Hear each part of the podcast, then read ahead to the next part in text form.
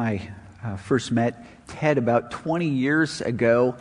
Uh, he's at a church I was at. He was a key leader in the church, very personable guy. If you would have met him, you would have liked him. You cannot help but like him. Huge smile, very confident. He was uh, an elder. He was uh, also a very, very successful corporate lawyer. Um, his daughters were in my youth group. So when his wife requested that she meet with me, it was, wasn't an out of the ordinary kind of thing. But when she came in, uh, she looked like she hadn't slept in three or four days. And as uh, she was talking to me, crying the whole time, she let me know that uh, Ted had, there was an intern that came into their uh, offices, and uh, he had had an affair with this gal and then he, uh, when he was found out, left the, the family, left the girls, left the, the church. Uh, we were trying to contemplate what do we do as a church as far as uh, church discipline. I remember he uh, uh, withdrew his membership, called the church with lots of legalese, threatened us substantially if we uh, decided to go public ourselves or in any way uh, slandered him.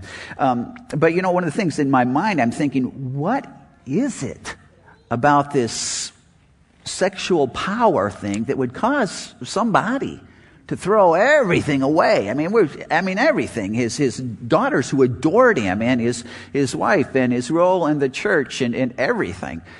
Uh, as a youth pastor, I've watched a lot of kids derail their futures by a lack of sexual integrity. I've seen middle aged folk, uh, believe it or not, in my experience, more women than men, uh, blow apart their, their lives by a lack of sexual integrity. Uh, you'd be surprised how many seniors uh, living in sinful relationships. Um, no sexual in- integrity. I mean, this is not a, a young man's thing. This is a people thing.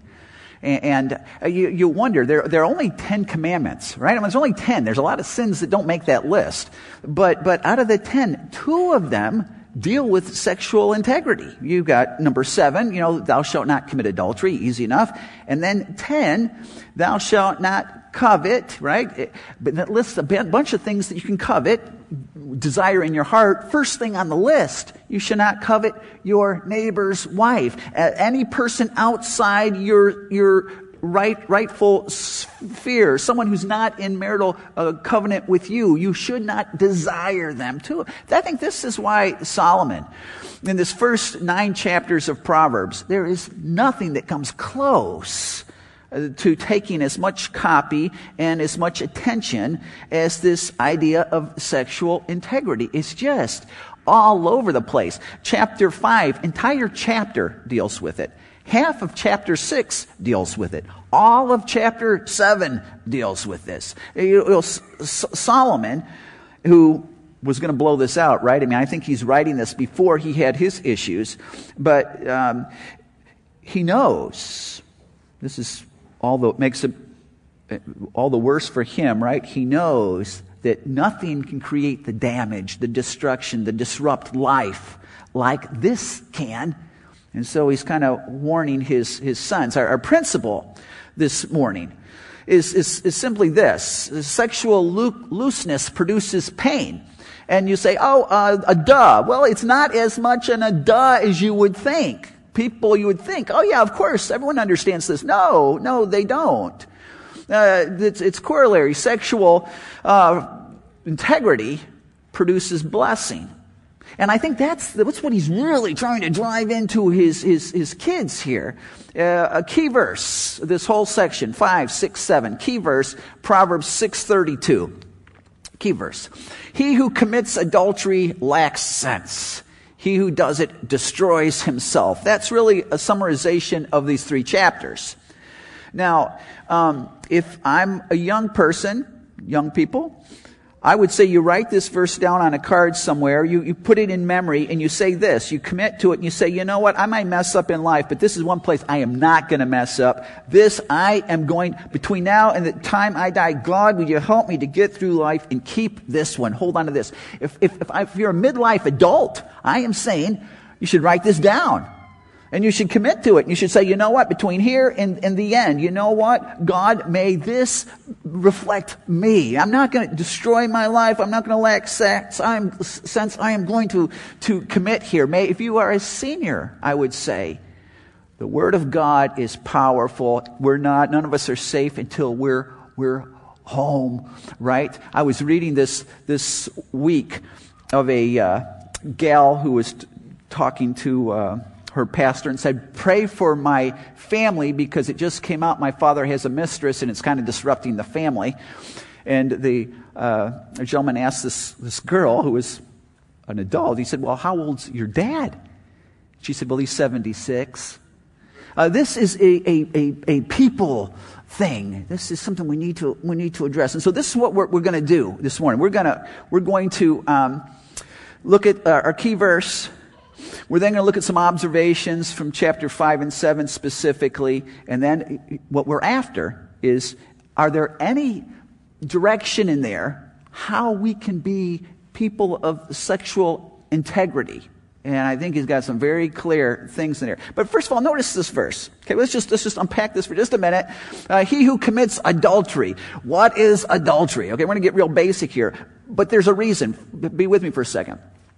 Adultery is when there is sexual involvement with somebody other than your spouse, with somebody other than the person you are in marital covenant with.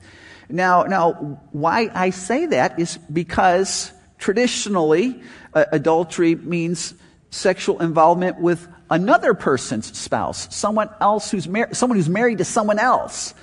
And because of that, what happens is a lot of folks say, well, see, premarital sex isn't wrong. Just, you know, once you get married, you got to be true and all those other things. But see, once you, but premarital, is it, is it wrong? Show me a verse. Yes, it's all over scripture that, that premarital sex is wrong.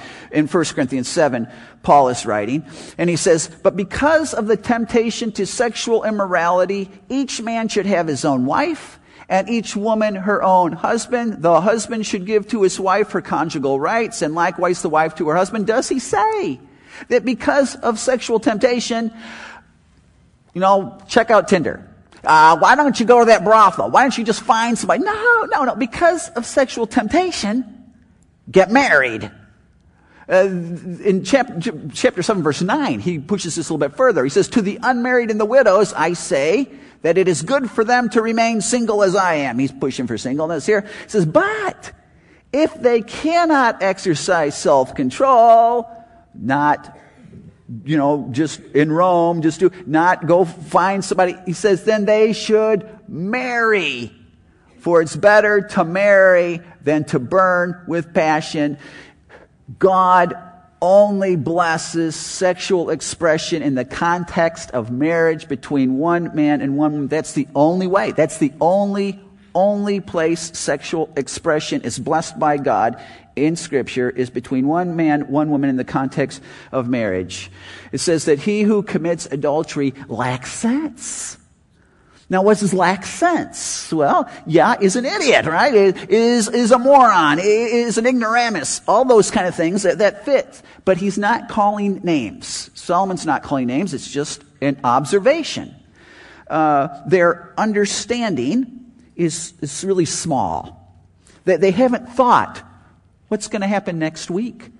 In two months? How might this play out? What will happen if I get caught one year from now? What kind of impact might they haven't thought those things? Their, their understanding is small. He says those who, who commit adultery have not thought this out.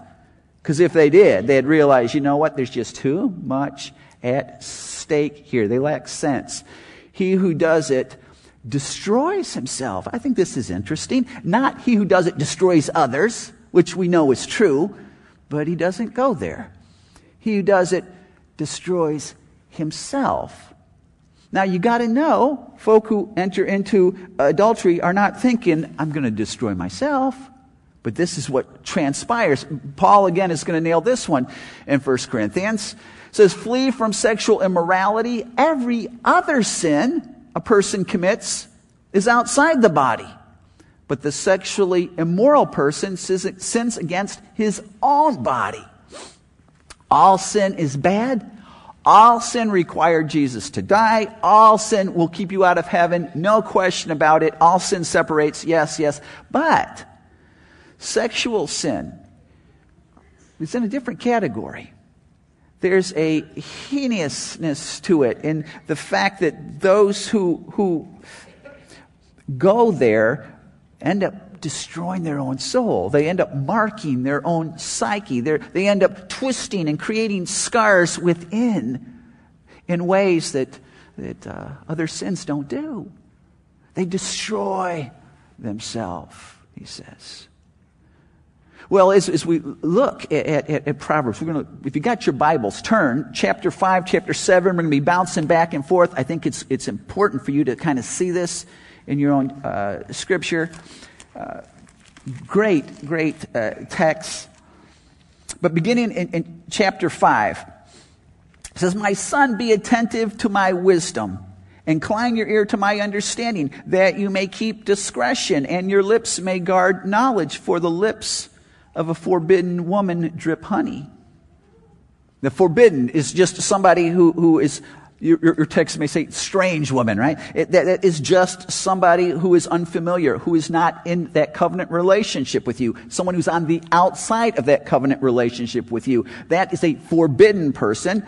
The lips of that forbidden person, or forbidden woman, drip honey. They didn't have processed sugar. They didn't have stevia back at this point. The sweetest thing they knew, honey. It's not kisses. What is it? And her speech is smoother than oil. The second line in Hebrew poetry is going to describe the first line. We see this multiple times in chapter 6. We see this again. He talks about gain wisdom, gain wisdom, and it says what it will do is it will preserve you from the evil woman, from the smooth tongue of the adulteress. Gain wisdom, gain wisdom, because it will keep you from the forbidden woman, from the adulteress with her smooth words. And in verse 21 of chapter 7, look what it says. I think it's the next slide. Maybe I don't have it. I got it here, though. it says this With much seductive speech, she persuades them. With her smooth talk, she compels them. Notice the most attractive thing about this gal is not her, her looks has nothing to do with her looks.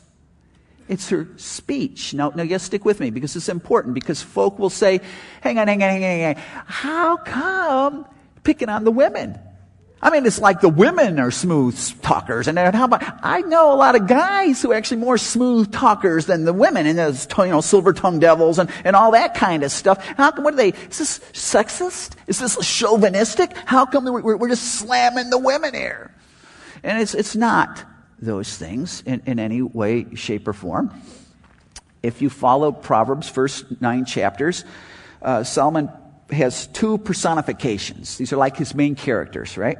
He's got Lady Wisdom and Lady Folly. In these first nine chapters, they end up competing with each other. And the wise people will go with Lady Wisdom, and the foolish people will go with Lady Folly. And then there's a third person, a simpleton. He's like right in the middle, and he's not sure which way to go. And Lady Wisdom is calling out to him, and Lady Folly is calling out to him, and he's, he's in, in between. He personifies wisdom and folly with, with the woman. It's like uh, Mother Nature or Lady Liberty. It's, it's a personification. It has nothing to do with female gender. It's got everything to do, the smooth, oiled speech, honey lips, it's got everything to do with this message. He says there's a message out there that she's personifying, that she represents. What is that message? Chapter, in chapter 7 verse 6, it says, For at the window of my house, he's going to give a case study. He says, I looked out through my lattice, and I've seen among the simple, I perceived among the youths a young man lacking sense. Now, right away, we got our antenna go up because he just told us that he who commits adultery lacks sense. So, oh, okay, what's going on here? Passing along the street near her corner, taking the road to her house in the twilight, in the evening, in the time of night and darkness. And behold, the woman meets him dressed as a prostitute, wily of heart. We're going to skip verses 11 and 12. We'll come back there in a second. She seizes him and kisses him, and with bold face she says to him, Here's the honey lips right here. Not the kisses, the, it's, it's coming up. And this is what she says I had to offer sacrifices, and today I have paid my vows, so now I have come out to meet you, to seek you eagerly, and I have found you. The first part of, of this message is maybe even a hint of spiritual. There's the sacrifices. This is, she's sincere. This is genuine. This is real. This is bigger than you or I. This is maybe God ordained. Maybe God brought us together. And then look what she flatters this guy. So I've come out to see you. I've been looking for you my whole life and I've just found you. You're my soulmate. You're not like the others. What we have is very special. What we have is very real. This is the message that's going out. And then she says, I have spread my couch with coverings, colored linens from Egyptian linen. I have perfumed my bed with myrrh, aloes, and cinnamon. Come, let us take our fill of love till morning. Let us delight ourselves with love. This picture that's painted is of ecstasy. It's of incredible. It's, it's, it, it hits all senses, right? It's got the, the, the, the smells, the aloes, the, the, the, cinnamon. It's got the textures, the, the fine silks. It, it has beauty. It's, what else you might find is second rate. But here, sexual fulfillment, sexual exhilaration and ecstasy, it's right here. You don't want to miss it. This, this is what it's all about. This is, this is her, her message, paints this picture in mind that if I don't go down this road, somehow I'm going to miss out. I'm going to lose. But the, the message, her message gets better. Verse 19. She says, For my husband is not at home. He has gone on a long journey. He took a bag of money with them at full moon. He will come home. What's she saying? She's saying, We'll never get caught. There's, there's, there's, no, there's, there's no consequences here. We're, we're never going to get caught. There's no way we're going to get caught here. Maybe what she's saying too, maybe because she's got this husband who, when he comes back home, she's planning on him still being her husband. So maybe she's saying, you don't have to leave anybody. I'm not going to leave anybody. No commitments. We're just, just, just something that is going to bring life to us, something that, that we're going to be able to enjoy. We'll be able to keep everything else. This will have zero consequences, zero hurt, zero pain. Promise, promise, promise, promise, promise, promise. This is the message. One more aspect about this message that makes it so uh, uh, deadly. Verse 11 and 12, we skipped it earlier. It says, She is loud and wayward her feet do not stay at home. Now in the street, now in the market, at every corner she lies in wait. Her message is loud. It drowns out all the rest. Her message is everywhere. You can't go anywhere and not hear this message. You go to the market, you're going to hear it, right? You stay at home, you're going to hear it. You go to the school, you're going to hear it. You get on the internet, you're certainly going to hear it. Wherever you go, you hear this. It's pervasive. You cannot not. It's, it's, it's, it's, uh, enveloping you. It's loud. It's enveloping you. You grid on the, the internet. All you, all you want to do is check out the highlights, NFL.com. I just want to see the highlights. It's all I want to see. But there's this big ad over here featuring the Dallas Cowboy cheerleaders and check out the greatest cheerleader pictures from this past weekend. Well, I guess that's football maybe. And, and then you start thinking, go to, go to the mall and you walk by Abercrombie and Fitch and you're not looking for anything. But you know what? It's, you go to the mailbox for crying out loud. Bill, Bill, Bill. Victoria's Secret catalog. How in the world did we get on this mailing list? And, and you, you go to the gym and what people are wearing kind of freaks you out. And then you go to the peninsula and what they're not wearing freaks you out. And you get on the internet and everything in between and the ads are popping up. You cannot, we can't just go live in a cave our whole lives.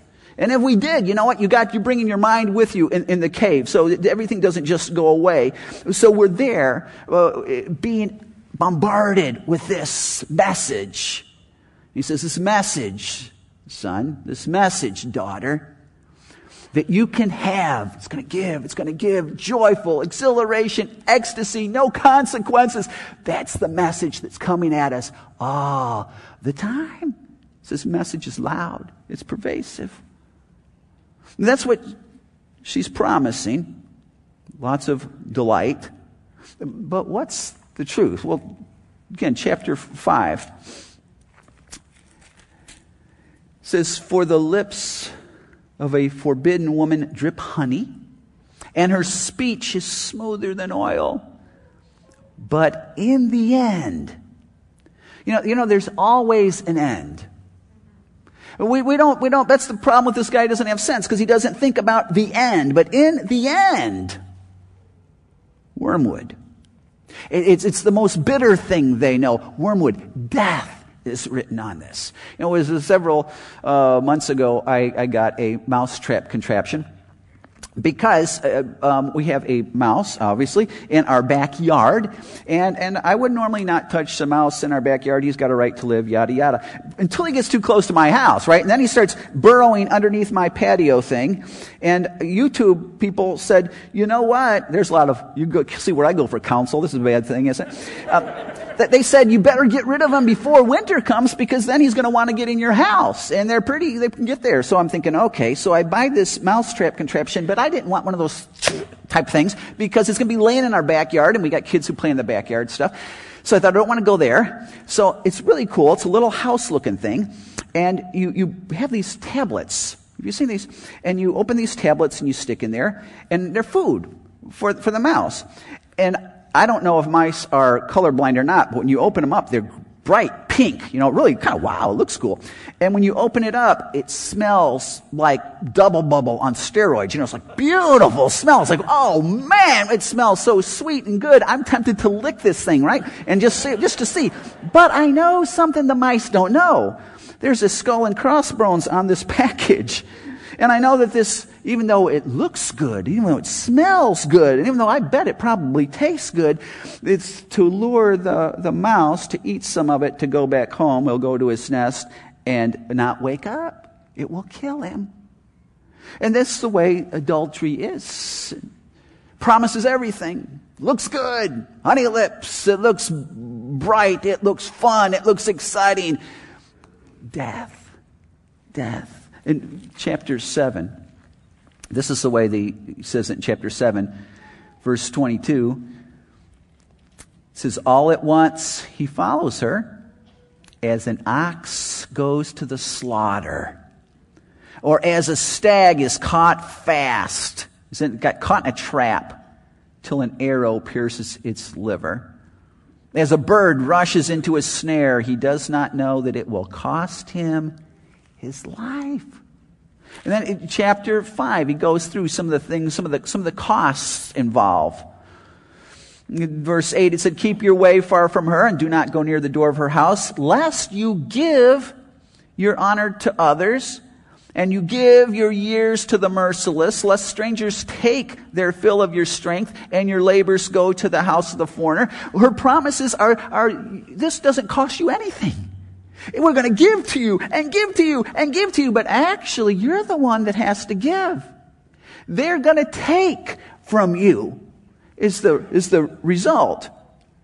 It says in verse 11, and at the end of your life you groan when your flesh and your body are consumed and you say, How I hated discipline and my heart despised reproof. I did not listen to the voice of my teachers or incline my ear to my instructors. I am at the brink of utter ruin in the assembled congregation. It says, I knew this shouldn't, I shouldn't have went this way. I know it.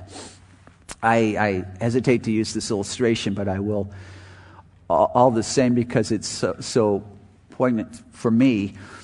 Uh, Bill Hybels, I don't know if you're familiar with Bill Hybels. He's the pastor of Willow Creek Community Church, former pastor.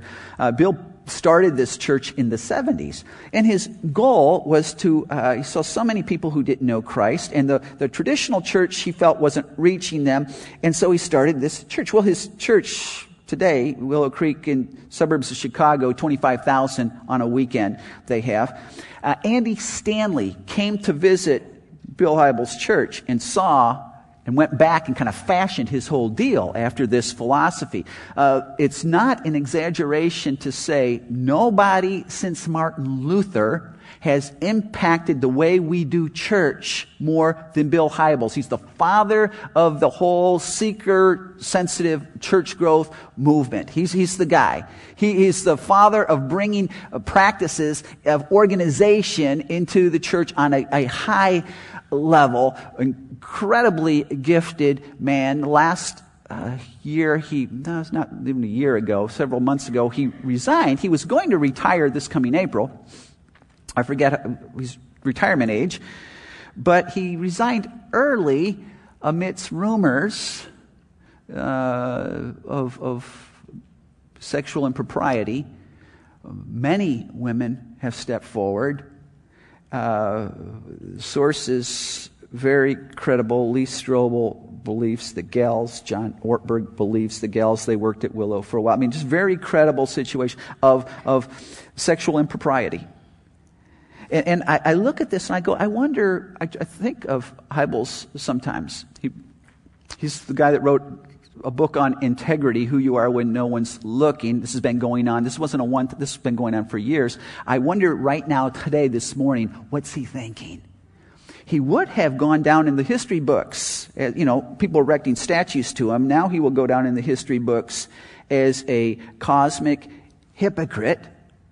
And he's lost reputation. I don't know to what extent he's lost family.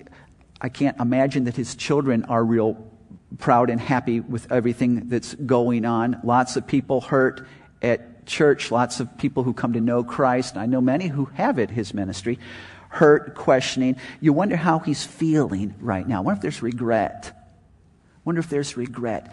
Because adultery always costs. There's always consequences. It promises no consequences. We won't get cut. Always consequences. One way or another, always. They're always there. Now, how do you, how do you become a person of integ- sexual integrity? How does this, this, the voice is loud, we can't get away from it, we're going to be hearing it whole day. How can you, how can you uh, go through this life and remain sexually sane, remain sexually uh, integrous? Uh, he offers a couple of things in chapter 5, verse 8. He says, Keep your way far from her and do not go near the door of her house. It's the first command. It says, Keep clear is the deal. You know, it, it, it's, it's interesting. Chapter 7, uh, beginning in verse 6. Just listen, let's listen to this case study.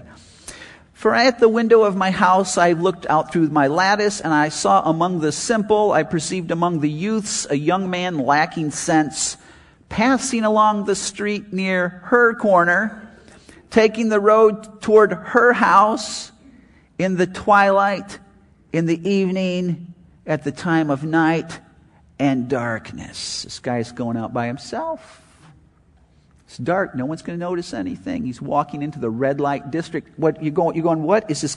He's not staying far from. Wait, what's he doing? And a couple of options with this guy. One, maybe he was just going for a walk and got lost. You know, and I was in the, the Holy Land.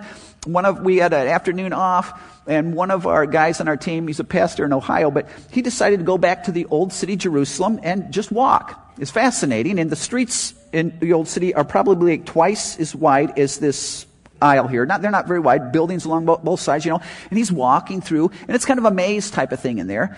He gets lost. And he says he notices that the shopkeeper people are looking at him like, who in the world are you? And he notices that there aren't any other Americans or tourists around. And he notices that the area he's walking into is a little more run down. He comes to the end of the, the street and there are these stairs. So he starts to climb them. And all of a sudden there are six or seven Palestinian guards right around him. They surround him with their machine guns and they're all yelling at him in Arabic. Uh, this one guy, supposed was the commander, either way, he knew English. He gets right in his face and starts yelling at him, Who are you? What are you doing here? What do you want? Demanding to see ID and on and on.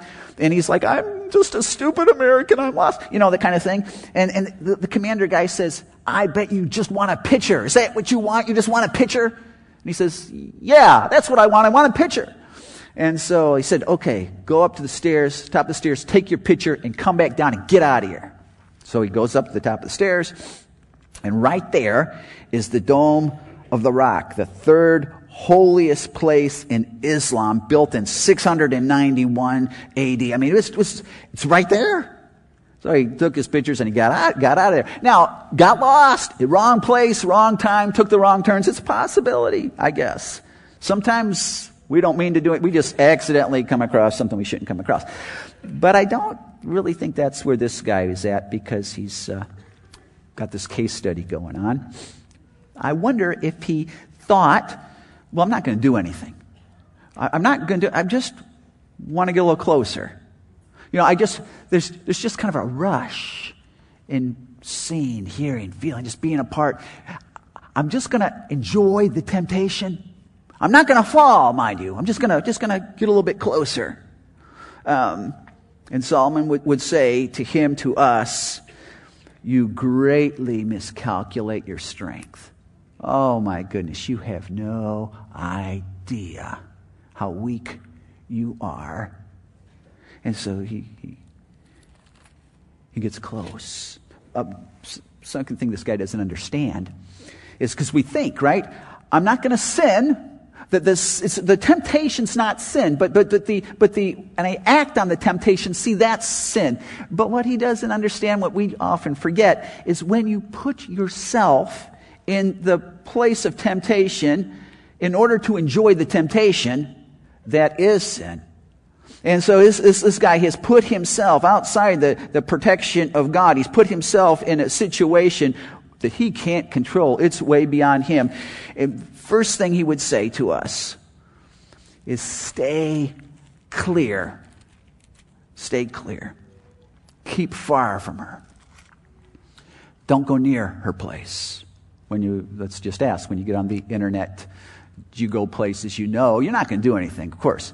You go places. When you, when you listen to some music and you know the words are actually saying exactly what this lady's message is and it's not going to affect me, stay clear, he says. When you're hanging out with those friends and you know what they're going to talk about continuously, he says, stay clear. Stay clear. I'm not sure what staying clear might look like in your situation right now, but he says, first thing, if you want to be a person of sexual integrity, stay clear from her house. No, we think, well, that's all I got to do. I just got to avoid the bad. He said, no, no, no, no, no, no, no. That's, that's not it at all. Chapter 5, we're at. He brings up the second thing. So you want to stay clear, but you also want to stay near. Verse 15. After warning them what's going to happen and, and, stay clear, verse 15, he says, Drink water from your own cistern flowing water from your own well. Should your springs be scattered abroad, streams of water in the streets, let them be for yourself alone and not for strangers with you. You know, people outside your, your, your, your marital covenant circle. Let your fountain be blessed and rejoice in the wife of your youth. By the way, that's a command. A lovely deer, a graceful doe, let her breasts fill you at all times with delight. Be intoxicated always in her love. That's a, a command there's, there's two sets of commands in this whole section. One section is, one, one set of the commands is really simple, stay clear. In this section, the, the commands are stay near, avoid adultery. You gotta say no, you gotta say no. Adultery is never, ever right, ever. Doesn't matter how you want to justify it. Doesn't matter what you think your spouse has done or hasn't done or what their issues are, but it is never right in any way, shape, or form. You got to say no, but the second thing is you got to stay near. You got to, if you water the grass on your side of the fence, it's going to be greener than the grass on the other side of the fence. Now, I, I, this is another way these honey lips things work here. Um, you go to work, you go to the club, you go to the gym, you go somewhere where there's a group of people, right? And somebody notices you. Uh, you've got a new shirt, you got a new dress, you got your haircut, and they notice you and they say, hey, that looks good. Well, you don't know. My spouse didn't say anything about that. That's good. That's good. And, and maybe they notice you're struggling with something and they offer to help. Maybe they're thinking about something and they want your opinion. May, may, maybe they empathize. Maybe they appreciate. Maybe they respect. Maybe they compliment. Maybe they see something that you've done well and they say, man, that was done fantastic. Good job. And, and you're not getting this at home, meanwhile. And so this other person is filling the tank. And, and you know what? I want to be near that kind of a person because uh, nothing sexual. I just want someone to like me and I want someone to think I'm important and someone to value me as a person. And so, yeah, I want to be by that person because they fill my tank. And in the process, of course, I respond and I end up filling their tank. And then in time, our conversation goes a little bit deeper. Things, you know, I haven't told anyone else, but I know I can trust you know, old honey lips here. And, and, and you know, she can trust me. And so we, we, we share and it gets deeper. And then as we're talking in time, I notice her dimples and the hair thing and the, the funny mannerism and it's kind of cute. And you see, the, the, the, the veil between emotional adultery and physical adultery is just incredibly thin. Just incredibly, incredibly thin. And so here's a, a, question are you filling up your spouse's tank? Do you know, do you know that nobody appreciates your spouse more than you do, that nobody compliments them more than you do, that, that nobody respects or admires them, nobody more than you do? Do you know they know that? Because if you don't, I mean, you know, you've been married for a while. The whole romance thing, the way it works is no one means this. We get busy and life gets busy and it's, it's like that slow leak in the tire and sooner or later it's, it's just flat because we're just doing too many other things. And he's just saying one of the things you have to keep your attention to is you got to s- stay clear of what you're supposed to stay clear of, the forbidden, but you got to stay near that which you've already committed to. You have to make it your focus. You have to pour into it. It's, Song of Solomon, fascinating. Song of Solomon, this, the, the, the beloved is talking, and she, she says, Awaken not my love before it's time. She says this multiple times in the book. And what she, she's saying, she's saying a, a, a sexual uh, fulfillment that isn't righteous is deadly. And, and therefore, to say no to unrighteously fulfilling myself sexually is to say yes to building my marriage, to strengthening my marriage. You know, there's, there's, we want to stay clear. We want to stay near. There's one other thing, and we're not going to spend much time. Verse 21 says, For a man's ways are before the eyes of the Lord, and he ponders all his paths. You know, let me just mention this real quick. You know, this is the only place in this text that God's name appears. Only place, chapter 5, 6, 7, it's the only place. And it almost is kind of like an afterthought, isn't it? And if you notice in your Bible, Lord, capital L, capital O, capital R, capital D, what that means is the word is Yahweh. It's God's personal name, it's God's covenant name. And he's just reminding them, by the way, you're in relationship with Yahweh. You, you know what?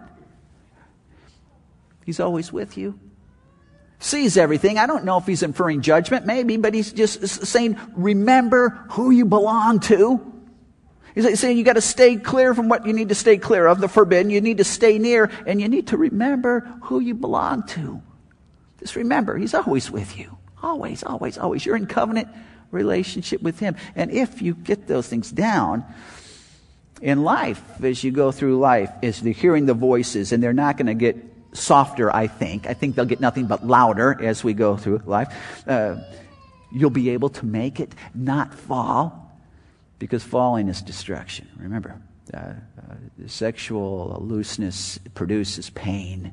You don't want to. You don't want to live your whole life coping, dealing with, uh, wrestling through. You don't. You don't have to do that. My uh, friend, I started off the message with Ted from church, you know, a guy with the lawyer, he's going to sue us and left his family. Uh, he was in pretty deep. One night, I don't know, Jesus knocked on his heart, but he stopped. He looked around. He saw where he was, he saw what it was costing him. And he came back home in repentance and tears. Uh, today, if you, if you knew this guy today, you would, if you didn't know his story, maybe because if you did know his story, you'd pin him as one of the most godly guys you've met. involved in the church, uh, great relationship with, with his wife, great relationship with his daughters. And I say that to say this. If you are right there thinking, you know what, right now, right where I'm at right now, I am too close, or I'm over the, the line, or I have committed whatever, and I've just got this huge guilt thing. You just need to know that our God's bigger than that, even. And, and our God brings hope and He brings redemption. That's what He does. And that will probably, I mean, that's always going to be part of your story, right? It will always be part of your story, but it doesn't have to determine your future. Other than your focus on His grace is so much deeper. Your effectiveness for His kingdom is so much deeper. It's the kind of things He does. So there's hope with that. So, our goal, principle. We want, we want to be people of sexual in, integrity. We want to stay clear from what we need to stay clear of. Again, I don't know what that looks like for you. Take home right now. You figure out what you need to stay clear from, you got into, you need to get out of. You need to, you need to stay near home. And maybe you have not been filling your spouse's bucket. You're, and it's time that you, you, you, you change some stuff, and that's where you're going. You just need that knowledge that He is God of hope who is with me. Would you pray with me? We just want to say thank you, Lord. Because you are always with us in the midst of, of, of uh, the temptations, the voices, the messages that, that promise so much and deliver not a whole lot more than heartbreak God, would you help us to be people of wisdom and discernment who can see things, these things through your eyes? I pray for all of us, Lord, would there be commitments even this morning that we are going to stay clear. And, and, Father, if there are folk who've been involved, your spirit has touched, they've been into something and they've been getting too close, I pray, Lord, would you, would you under, would, you, would you help them to understand this through your eyes and the consequences here? Would you, would you give them the strength? Would you remind them to stay clear from the, that which is forbidden? Lord, for us married folk who have perhaps been neglecting, not meaning to, but we haven't stayed near, we haven't tended the garden that you've given us, may that shift and change regardless, regardless of whether our spouse would reciprocate or not. And then I pray, Lord, that you'd remind us of, of who we belong to, your grace and your mercy, and your patience with us. Thank you, Lord. God, as we take this offering too, we pray that you would use it to uh, further your gospel in, um, here as we raise our children uh, in Erie and in this world in Christ's name. Amen.